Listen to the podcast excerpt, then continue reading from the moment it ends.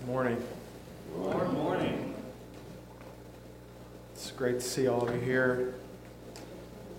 You've chosen to be a part of what I believe is one of the greatest blessings and gifts we have from God on a regular basis.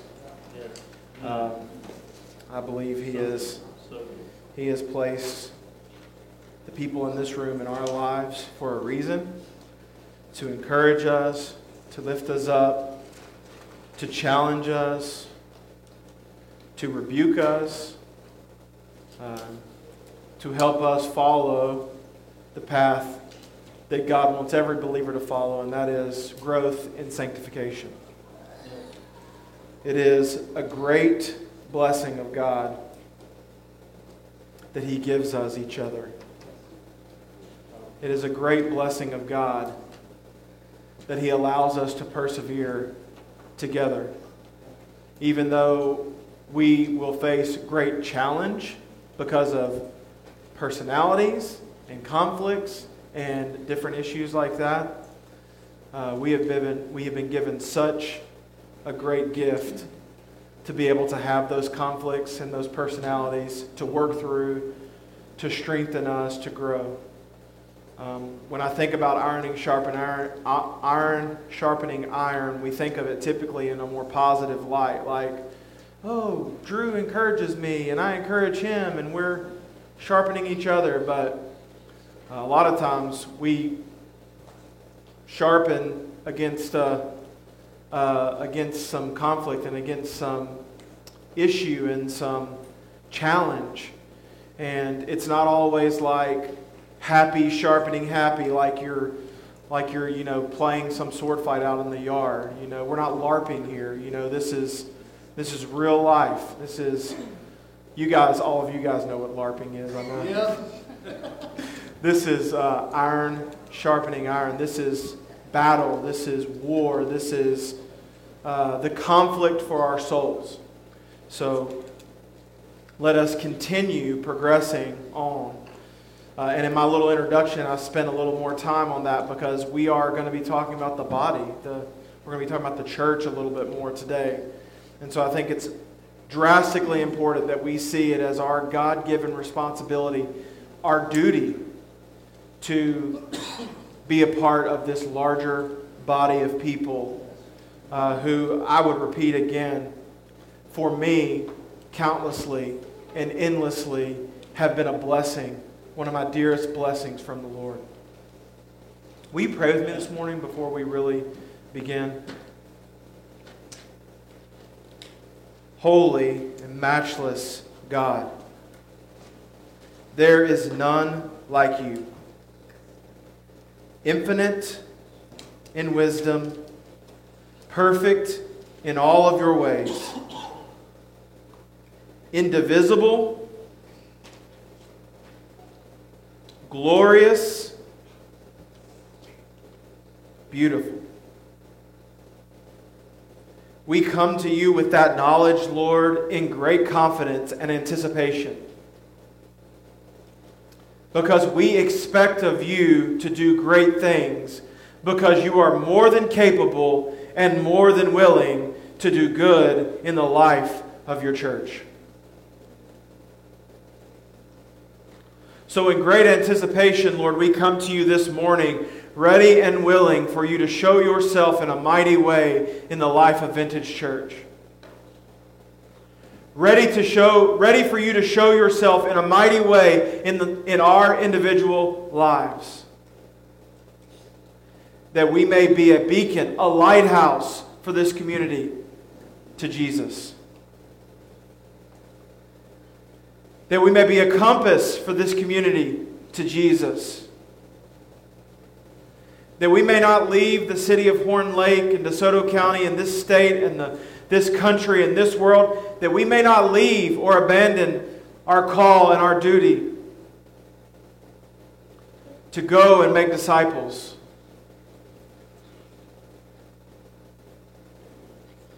Lord, would you strengthen our minds right now? Would you sharpen our intellect? So that we may gather all of the knowledge that we can today, and through the grace of God, by the working of Jesus and in the power of the Spirit, use the knowledge that we have to be wise stewards.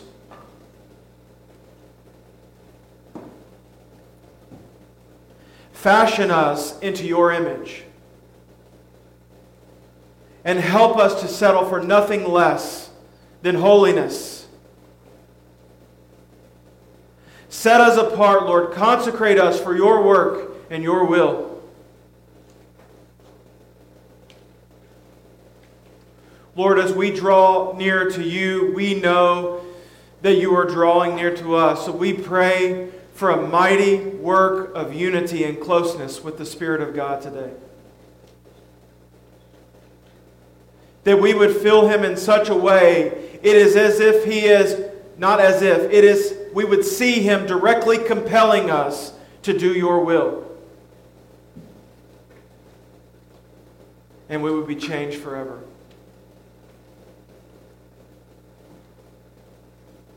We surrender our lives to you today, Lord. We are ready to be used. Use us to accomplish your will and your plan for your glory. We pray and ask these things in the mighty and holy and matchless name of Jesus Christ. Amen. Last week, we entered this small section in Romans 12, 3 through 8, on the ministry of the church to the church. We spent much of our time last week looking at humility and what humility looks like.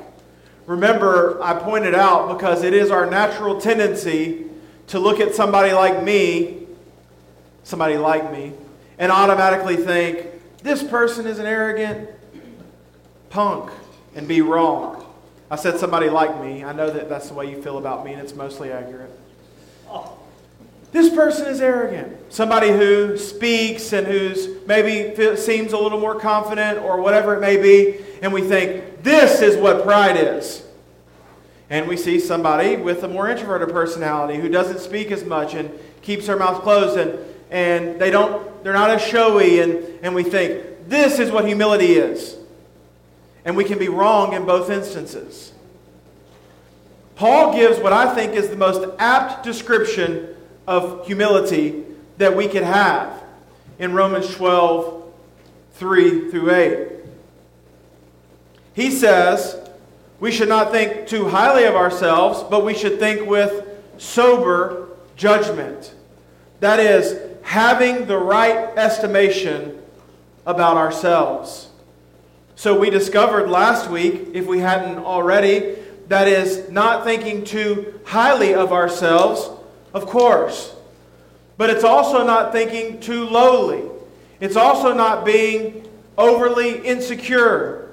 It's also not um, having false humility. Humility, then, is having the right estimation of ourselves based on what we know about ourselves and what we know about God. Today, I want to move on to that second point, and I've already, hopefully, I can transition this relatively smoothly, but I've already started this point. We started it last week with the idea that the church is a body. A body. It is a living organism. It is not just a group of people, it is not just mechanical, but, and I should not even say it, I should say she is living. This week, we will look at one more aspect of that the church not just being a body, but that the church is one body. As we look at the ministry of the church to the church. Now, we have discussed the body of Christ or the church. And most of you probably understand this thought, but when we think about the definition of the church, what do you think about? Just think about that for a second. What does your mind immediately go to? For the first several years that we were a church plant. I mean, we're a church now. We're an official church. We can't even call ourselves a church plant anymore. We've probably been that way for a while, but we're got, we're kind of like the guy in his middle age who still has the comb over and is buying the Corvette, who doesn't quite want to admit that we're a church. You know, we're not a church plant anymore, but we're a church.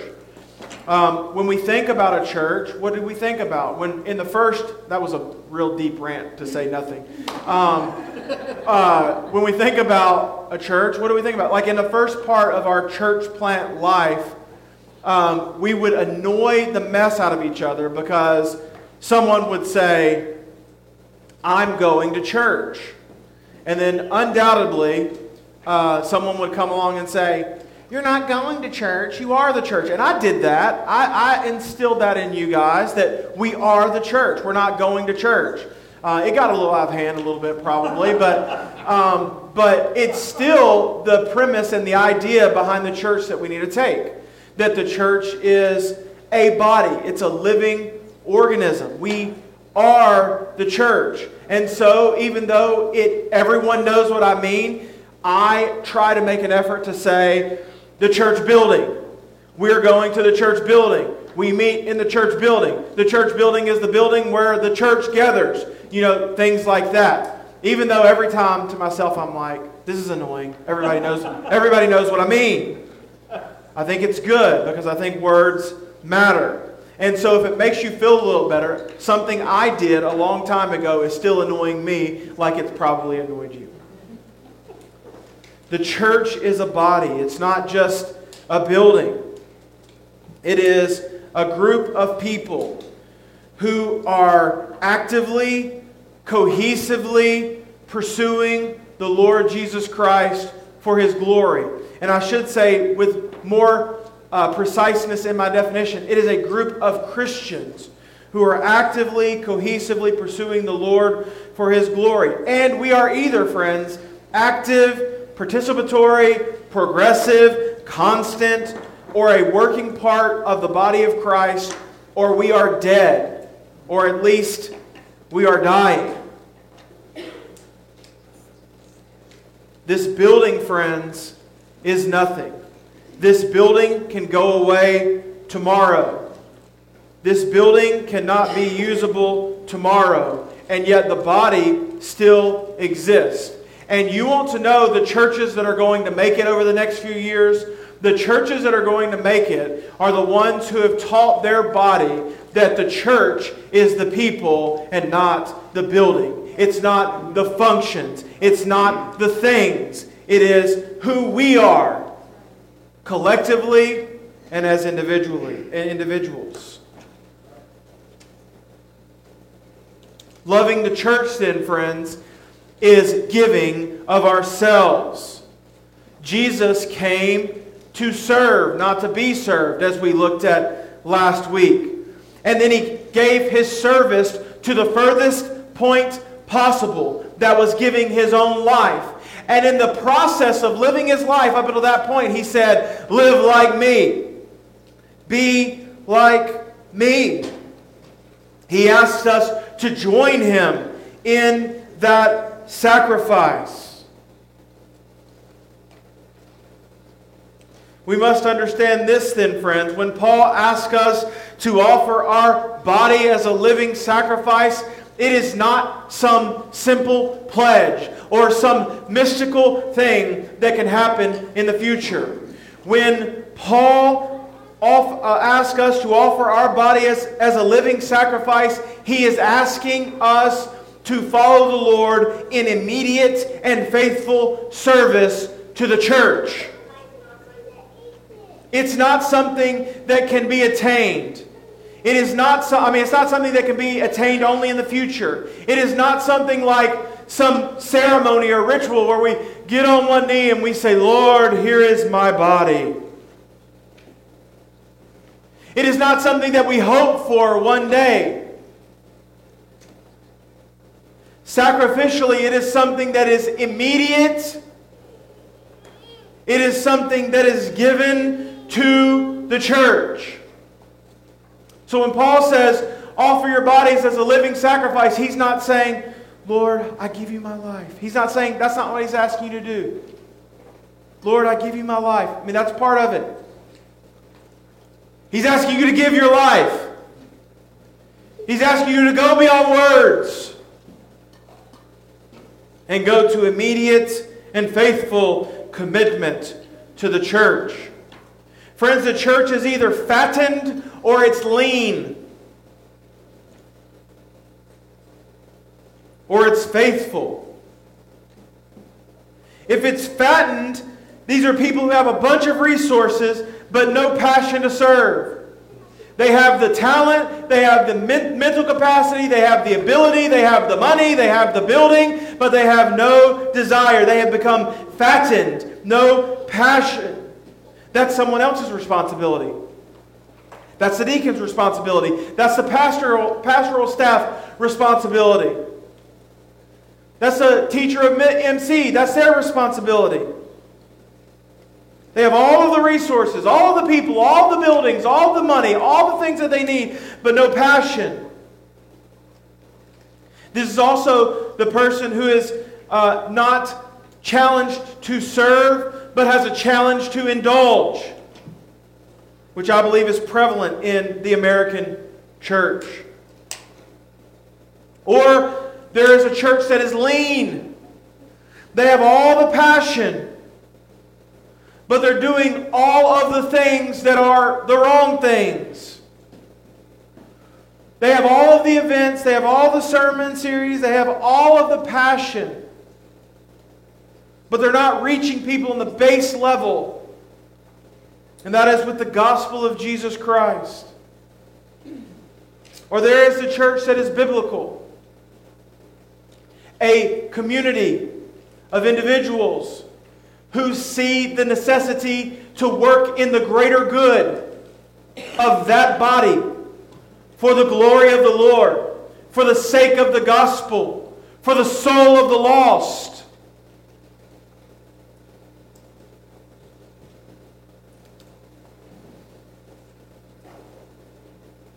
Either we are presenting our bodies in biblical obedience to the service of the church or we are denying lordship to Christ. I think Romans 12, 1 through 2 is definitely referring to the individual Christian. I appeal to you, brother, by the mercies of God, to present your bodies as a living sacrifice, to the, to the individual sacrifice of the Christian. But also, I think Paul is connecting to something greater. Because he goes on just a few sentences later and he uses the idea of the church as a body. So Paul is not just saying present your bodies to God as a living sacrifice. He is saying, as you sacrifice to the Lord through Jesus Christ, present your bodies to the church so that the church then may be a body that is acceptable unto the Lord. Present your bodies, friends, as a living sacrifice to the body of Christ, the organism, the body with moving appendages, working appendages, with life blood flowing through her. I want to finish today with this one thought. This is the second point, the second subpoint under the second point of last week's sermon. The church is one body. The church is one body. I think sometimes as I've thought about how to help me and to help you guys, I have done it wrong in the past. I mean, I think that's obvious, but I think in this way specifically. In the past, I have preached at times or taught at times like I was replacing a part of a machine or like I was oiling a machine. You know, like if I just get this part right, then the machine will start working right again. I think over time, especially over the last few years, and I, I, hope that this is the same with me forever, and I hope that it is with you because I hope that we're growing so that we can say, we should always be able to say, the last few little bits of time, the Lord has really been working in me. The last few months, the last few years, we should be able to say, the Lord has been working in me because sanctification is progressive. But over the last few years, I think the Lord has been teaching me that I can't preach to myself or I can't preach to you like we are machines.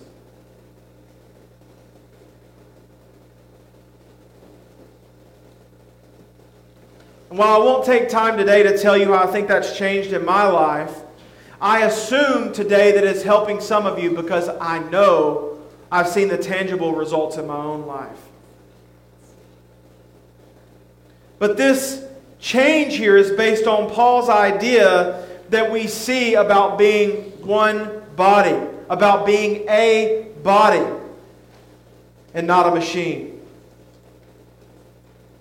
We spent much time talking about this last week, so I won't go any further, but there is this idea that Paul also presents to the church at Ephesus, the churches around Ephesus, and it's found in Ephesians 4 4. And you can turn there just for a second because it brings greater context to what we're talking about today. But in Ephesians 4 4, Paul is giving greater context to the church as a body. And I'm going to use that sort of to outline what I think Paul means today by the church being one body. He says, although we're individuals, we're one body. I'm going to use Ephesians 4 4 to outline what I mean by that today. Ephesians 4 4, there is one body and one spirit, just as you were called to the one hope that belongs to your call. One Lord, one faith, one baptism, one God and Father over all, who is over all and through all and in all. But grace was given each one of us according to the measure of Christ's gifts. Paul goes on to, he says we're one body, and then he goes on to divide out what he means by that, what makes us one body. The first thing he says is that we are one spirit. We are one spirit. We are under, we are one spirit because we are under the direction and guidance and indwelling of the Holy Spirit of God. An interesting idea that we probably understand and we probably know, but we probably haven't truly grasped is that the same Spirit that caused Paul to write these words in Ephesians and in Romans is living in us and working in us in the same way. This may not hit you in the same way that it did me, but it did me in a certain way, and it's a little goofy, so it, or it might come out a little goofy, so it's fine. One of the big things about Gus's Fried Chicken and Dyer's, those are two traditional restaurants in downtown Memphis, right? uh, in the Memphis area, downtown Memphis. One of the two big things that they, they live on. Now, those places are good, mostly overrated, but, the, uh, but one of the two things that they live on is this. Gus's says we're using in our third street or whatever uh, street that is location, we're using some of the same oil that we used when we opened. You know, Dyer says the same thing. They've got 80 year old hamburger oil right? And this is supposed to be a good thing, right? This is not a bad thing. This is supposed to be a good thing. They're saying that some of the original, whatever made them good, is still in what they have now. And as I was thinking about the Holy Spirit indwelling us, this is way not going to get the full point here, but uh, thinking about hamburger grease and chicken grease. Uh, when I'm thinking about the Holy Spirit indwelling us, I am thinking in this way, though. What made Paul great for the kingdom of God is still there. It's still working in us.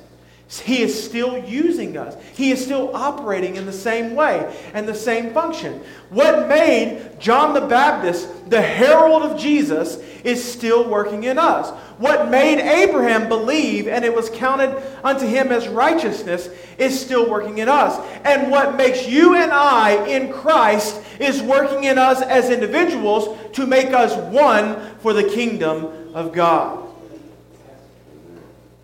Now, if that little grease illustration helped you, I'm happy because it helped me a little bit. Don't forget, friends, the Spirit of God is working in every believer individually and in different ways. But he is working in the same and mighty, powerful way. The Spirit of God is the third person of the Trinity. He is God Himself. Therefore, the attributes of the Spirit of God the, uh, the, attributes of Jesus as God and God the Father are in the Spirit. So the Spirit is eternal, He is unchanging, He is all powerful, He is all knowing, He is infinite in all things. He works equally at, uh, in every part of the Godhead as the Son and the Father do. And therefore, if He is all of those things, He is using those things to then work in us and accomplish great things in us. He has worked. Listen, you need, the quicker you believe this, the greater work the Lord can do in your life. He has worked equally in every believer throughout all of time. And He will until the return of Jesus. Now, He has shown Himself in different ways. Of course. Of course. I have different gifts than you do.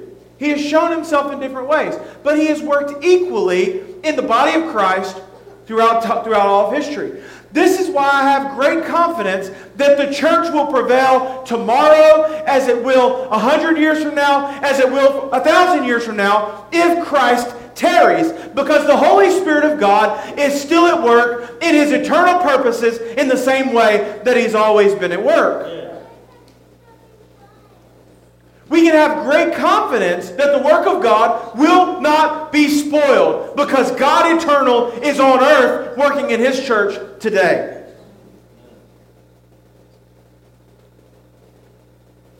Every believer He works in equally. He shows that differently. Sure, some people have a gift to speak, some people don't. Some people have a gift. Listen, all of you people who think you want what I have because I can speak publicly, no, don't, please. If you're thinking that, don't. I want what you have. I need you. I need you to be humble and kind and a listener. I need you to be there for me, and I need to be there for you in this way. We need each other in this way. Because the Spirit of God is working in us to perfectly displace gifts of God to us for the glory of God, but also for each other. And He is the driving force behind unity in the church.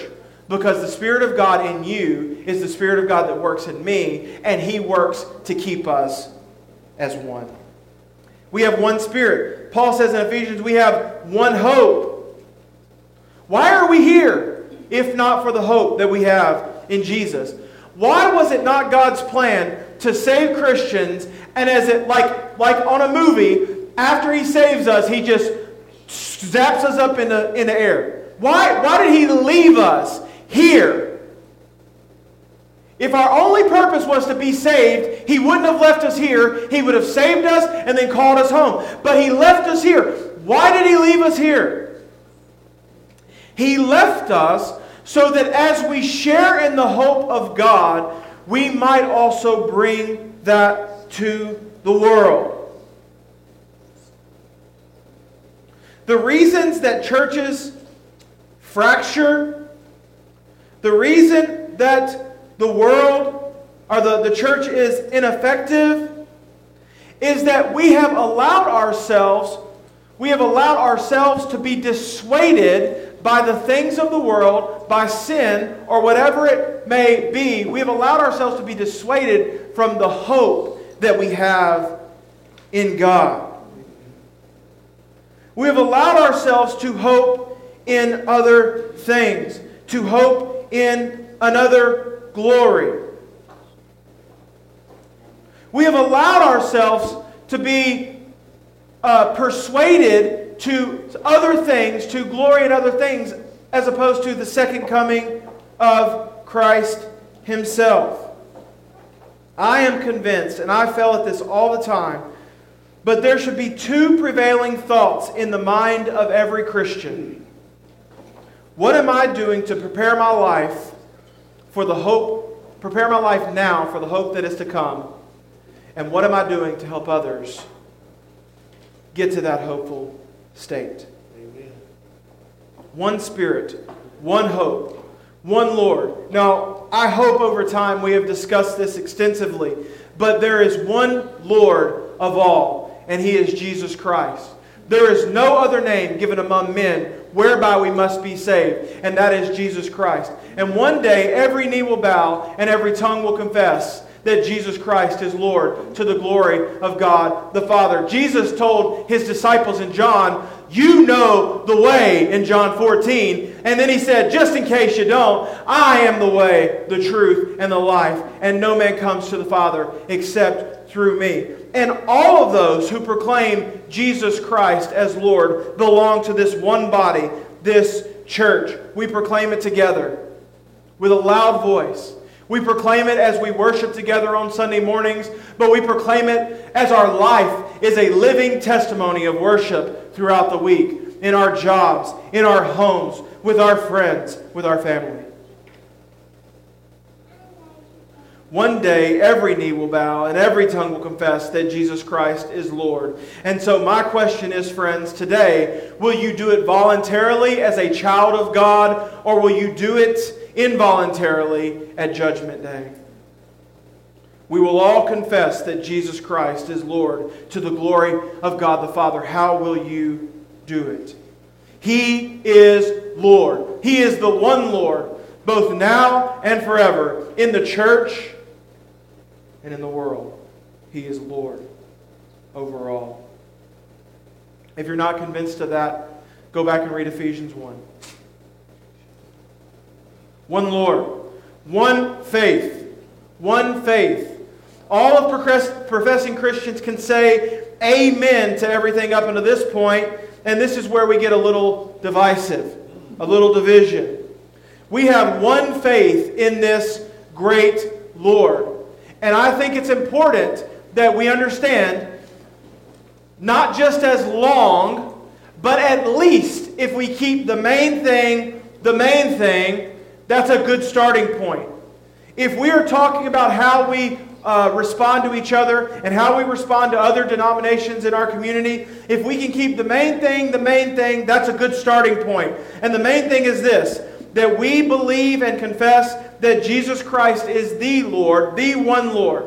That if we confess our sins, He is faithful and just to forgive us of our sins and to cleanse us from all unrighteousness. That He is the way, the truth, and the life. And if we can agree on that, it's a good starting point. And what I think we'll find as we look at the church as a whole, and not just the church local, is that with a lot of churches that we might think we don't have a lot in common with, we have more common ground than not. As a matter of fact, if we sit down with, with um, I will, I'm not going to call them evangelical anymore because the media and other people have co opted that term to mean something I don't think it means.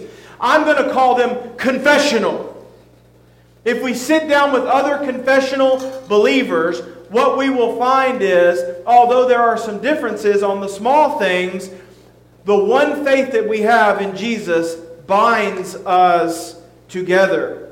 Now, there are some larger issues other than just Jesus saves alone, like the Trinity and other things like that, that I think are first, uh, first-hand issues.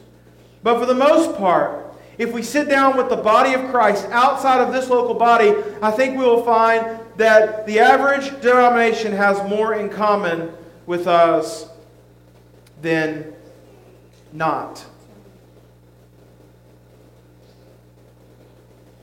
I think if we understand this, friends, we will be more effective in bringing the gospel to the world. Think about the mix of people in here. What are your backgrounds? Some of you have more uh, non charismatic backgrounds. Baptisty is what I use it. Some of you have more charismatic backgrounds. Some of you may have come from Methodist or Presbyterian, or would you consider yourself non denominational? I don't know. We have all sorts of backgrounds in this body. But we are unified under Christ and Him crucified. And that faith will drive us, if we allow it to, will drive us to be a gospel beacon for the world. Our faith in Christ allows us to find commonalities in the major things. And if we can, overlook some of the smaller things. That doesn't mean that we can work or partner with everyone, but it does mean that we don't have to cancel everyone that we have small differences with. One baptism, Paul says in Ephesians 4. One baptism. Now, I think this comes across in two different ways. This one baptism. I think it, this baptism means the literal profession, confession of your faith in Jesus Christ. This is a public profession of faith. And I believe that this baptism means to be immersed fully. The baptism is supposed to represent your being buried and dead and raised. Um, some of us, some of our friends who we can agree with in Christ, when, when they bury people, uh, it's mostly everything above ground but their head, right? They don't really bury people, you know, in the metaphorical sense. They don't really dunk them, they don't really baptize people. But I believe that the, the Bible has called us to fully immerse and baptize people to represent this mystical union with God. We are dead in our trespasses and sins, like He died for us. We are buried, like He was buried for us. And we are raised, fully raised, to walk in newness of life, like He rose from the grave. But also, friends, this is a spiritual baptism. Now, although I don't believe in a second gift, I don't believe that you get your spiritual baptism uh, after you receive the ability to speak in tongues sometimes later, sometime later uh, down the road, as other people do. I do believe that there is a spiritual baptism. Here's the difference I believe that we are baptized into the Spirit of God at salvation. The Spirit opens our hearts. He replaces our heart of stone with a heart of flesh. He makes us a new creation. And then at salvation, He just rushes the, wa- the baptismal waters of the Spirit on us. And then He gives us in that the most true and defining evidence of the Spirit in our lives. Do you know what it is? Love, joy, peace, peace, patience, kindness, gentleness, faithfulness, goodness, and self control. At our, salvation, He gives, he, he reigns in us, He washes over in us the ability to be run through and display the fruits of the spirits of God.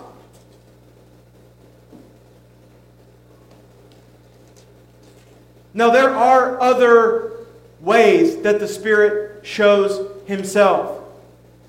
The Spirit shows Himself definitively with knowledge that turns into wisdom. The Bible says, because of the anointing that is in you. Then it goes on to say, you don't need any man to teach you, but the anointing that is in you teaches you, is what the main point of that idea is. The Spirit shows Himself in many other ways. But all of those gifts, all of those beautiful blessings are rushed onto every believer at baptism. I mean, at, at uh, excuse me, at salvation. And if you think anything less, what you are saying then is that God is only half operating in you or partially operating in you in the work of the Holy Spirit until some other magnificent work happens. And I just refuse to believe that. The God that I read in the Bible is sort of an all or nothing God. He's an if then sort of God. He is a definitive God. And when He does something, He accomplishes it fully and completely. One baptism. So, what do we do with this information? There's a few more things in Ephesians 4. I'm going to leave them alone today. But what do we do with this information? we have to understand there is no individualism in the church. Everyone in our society, in our general society, thinks they are so unique. And if you, because it's funny, because if you take a little time to look at it, I mean, I get caught up in this too. I think that I'm special sometimes. But every, everybody in our society thinks they're so unique. And because we have all this media, it's so easy to see now. And it's a caricature of itself. It accentuates just how silly it is to think we're so unique. Because if you look on some of these social media sites, like every girl is going, you know, and whatever they're doing. And it's all the same. They might look different. Their body shapes are different. You know, it's like, you know, whatever. The, everything might look different, but it's all the same. And the boys are doing all something stupid or crazy or some trick or whatever. It's all the same. It's just a different variation of what we've seen from the beginning. People have been doing dumb things and hurting themselves and killing themselves doing dumb things since the beginning. Men, you're not unique if you try to do that, you know, jump off a trampoline onto a house and whatever different things. You're not unique. We've all been doing those things since the beginning. It only is accentuated now that we can see it all on record. It's all on record. It's on camera. And there are no, what the overall idea about that is there are no individuals in the church. The church is not individualistic, but because we have created this mentality about ourselves that we're special. I'm just so special. We have lost the idea that yes, through Christ, we are special. But our, anything special in us is meant to be used as a gift to others. There are no individuals. Instead of Christians and the local church trying to be relevant and new, we should speak things to the hearts of troubled people that have helped troubled people for all of time. Instead of being relevant and new, we should be doing the things that have worked since the beginning, as opposed to trying to make our music more palatable for the next generation or make our preaching more worthy of the ears of the listeners. What we should do is we should focus on the things that have been helping troubled hearts since the beginning. That is to answer an underlying need for community to answer an insurmountable problem of sin and to answer everyone's deep longing to know God. That has what has been helping the troubled soul since the beginning of time.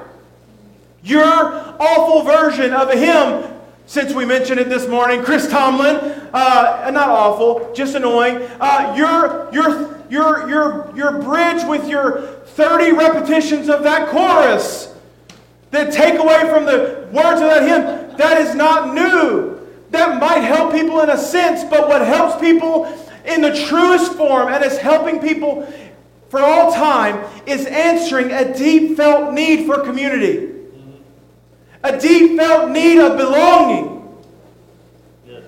Having an answer for the insurmountable problem of sin and then having an answer for everyone's, and I mean everyone's, internal longing to belong to God. There's no individual in the church. If the answer to these three things is better programs or better slogans or graphics or smoke machines, then our work is garbage, futile, nothing. Instead of being relevant and fun, we should be truthful and friend. But it takes each saved individual knowing that they are a part of something bigger than themselves. And then we present our bodies as a living sacrifice, not only to the Lord Jesus, but to his church. We have to understand there is no individualism in the church. We have to understand our planning and goals, our, our planning, our personal planning and goal making should involve the church. And I know this is crazy, but I mean this. This is foreign to the world, but I mean this. When we plan family outings, we should think about the church. Now, that doesn't mean don't go on vacation. I'm taking vacation. I'm doing it, and I'm going to miss church gathering.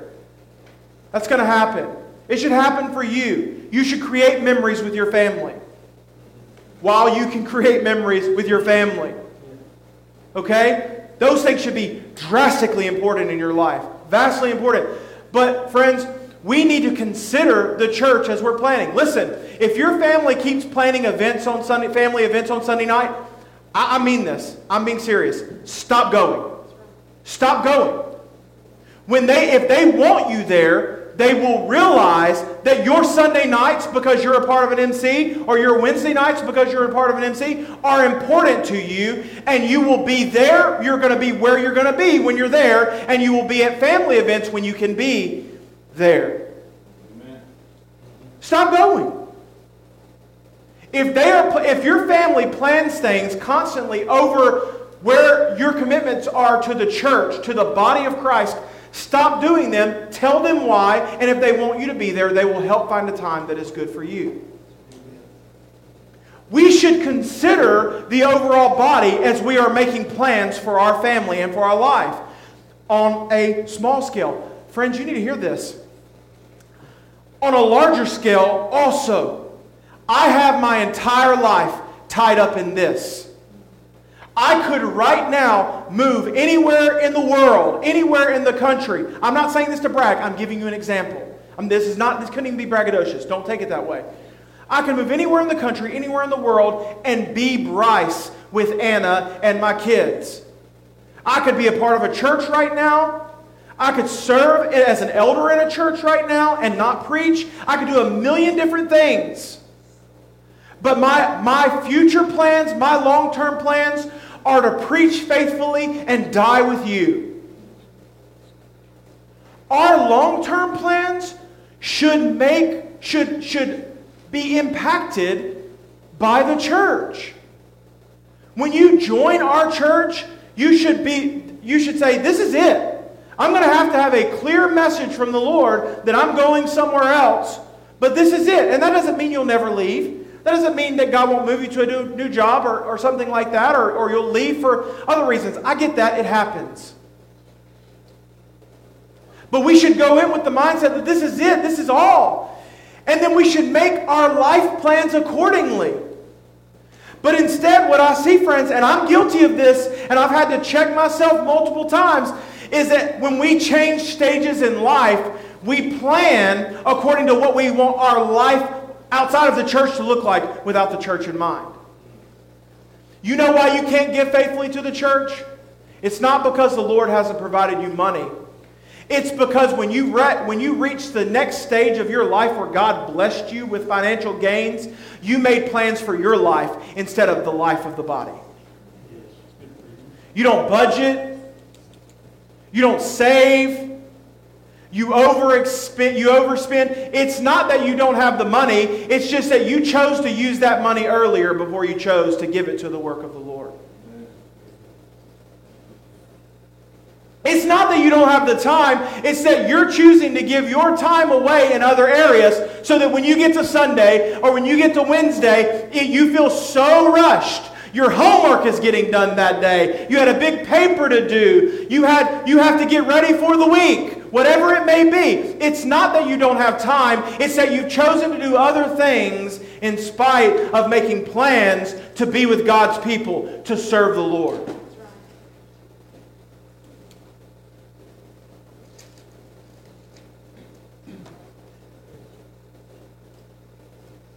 It's so weird and so foreign because this is not how the church operates anymore.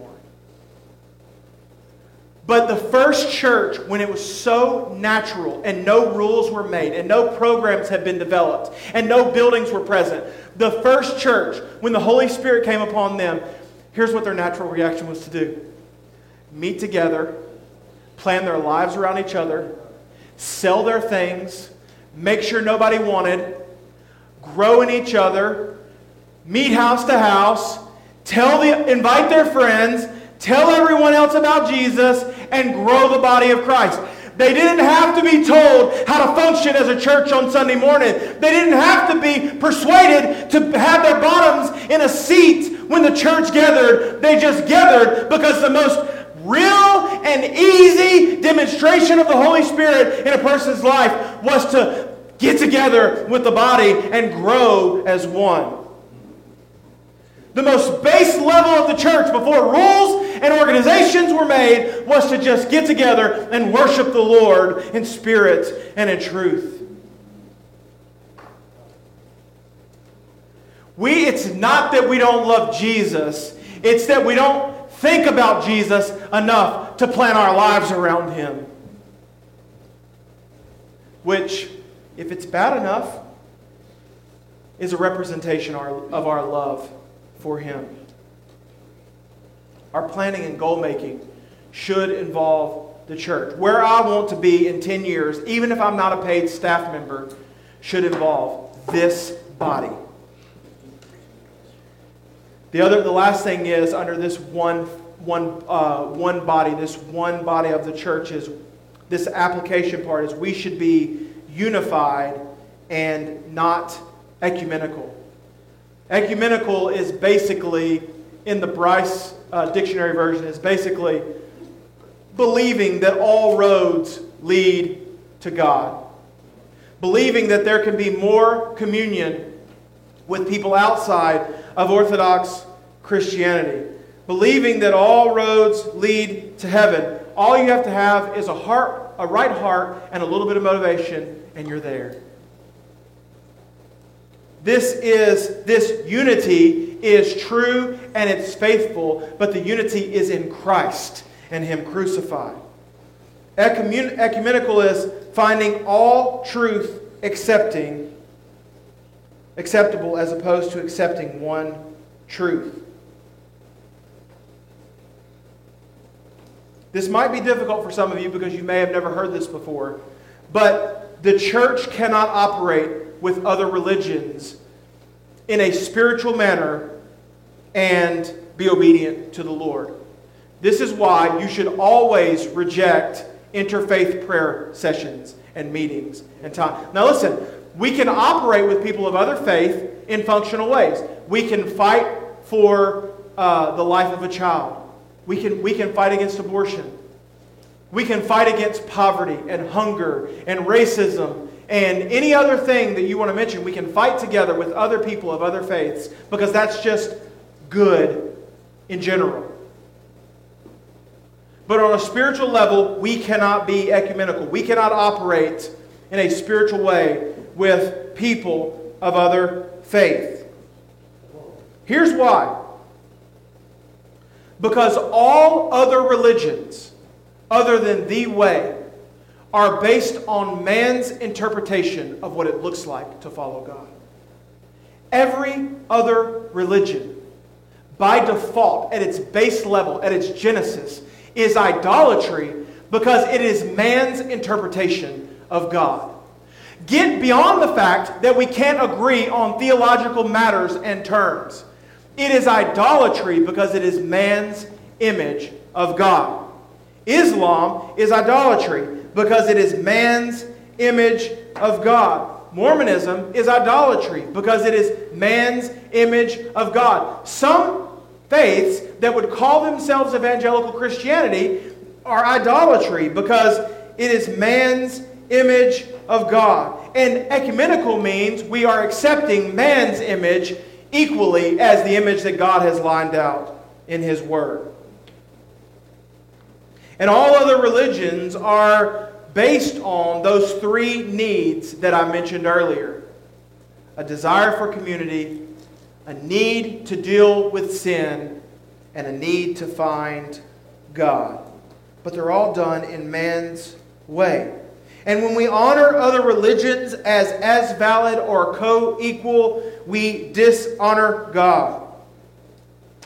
So, therefore, our interaction with people of other faiths should be love, it should be kindness, it should be general respect, it should be gospel outpouring, but it cannot be teammate. This is also true of people who profess Christ and we find commonalities with, but we find out that they are not quite there. I'll give you one. There are many Church of Christ people who believe that baptism is a, is a necessary step two into salvation. That you are saved by confession and you are saved by your baptism. We must break off from that ideology.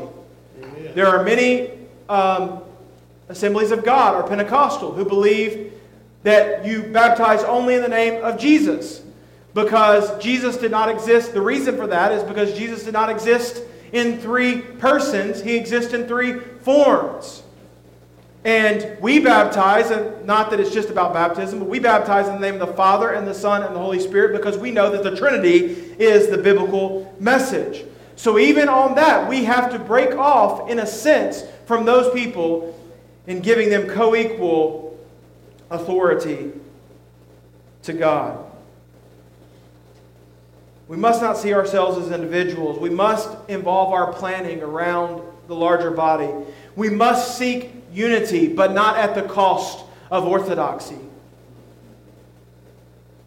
And overall, we will see that we are unified, and that will be based on our perspective of the church, our relationship to each other, and our willingness to sacrifice. Our perspective of the church. How important is the church to me? Our relationship to each other. How unified will I be with the body? And our willingness to sacrifice. I'm going to get there by giving of myself. Let us find ourselves, as the Apostle Paul says, to be members one of another in the local church and in the church united. God, we love you. We praise you for your goodness. We praise you because you have given us life and life abundantly. Lord, we thank you for Jesus who died to pay the great, deep penalty for sin, who answered that, Who can save me from my sin? Thanks be to our God and Father through our Lord Jesus Christ. He has saved us, He has renewed us, He has made us holy and into his image. Lord, continue to make us holy as you are holy. Help us to walk in faith and faithfulness. Lord, help us to surrender our lives today if we have not. Help us to repent and believe the gospel if we have not. Help us to trust you. We pray and ask these things in the name of Jesus.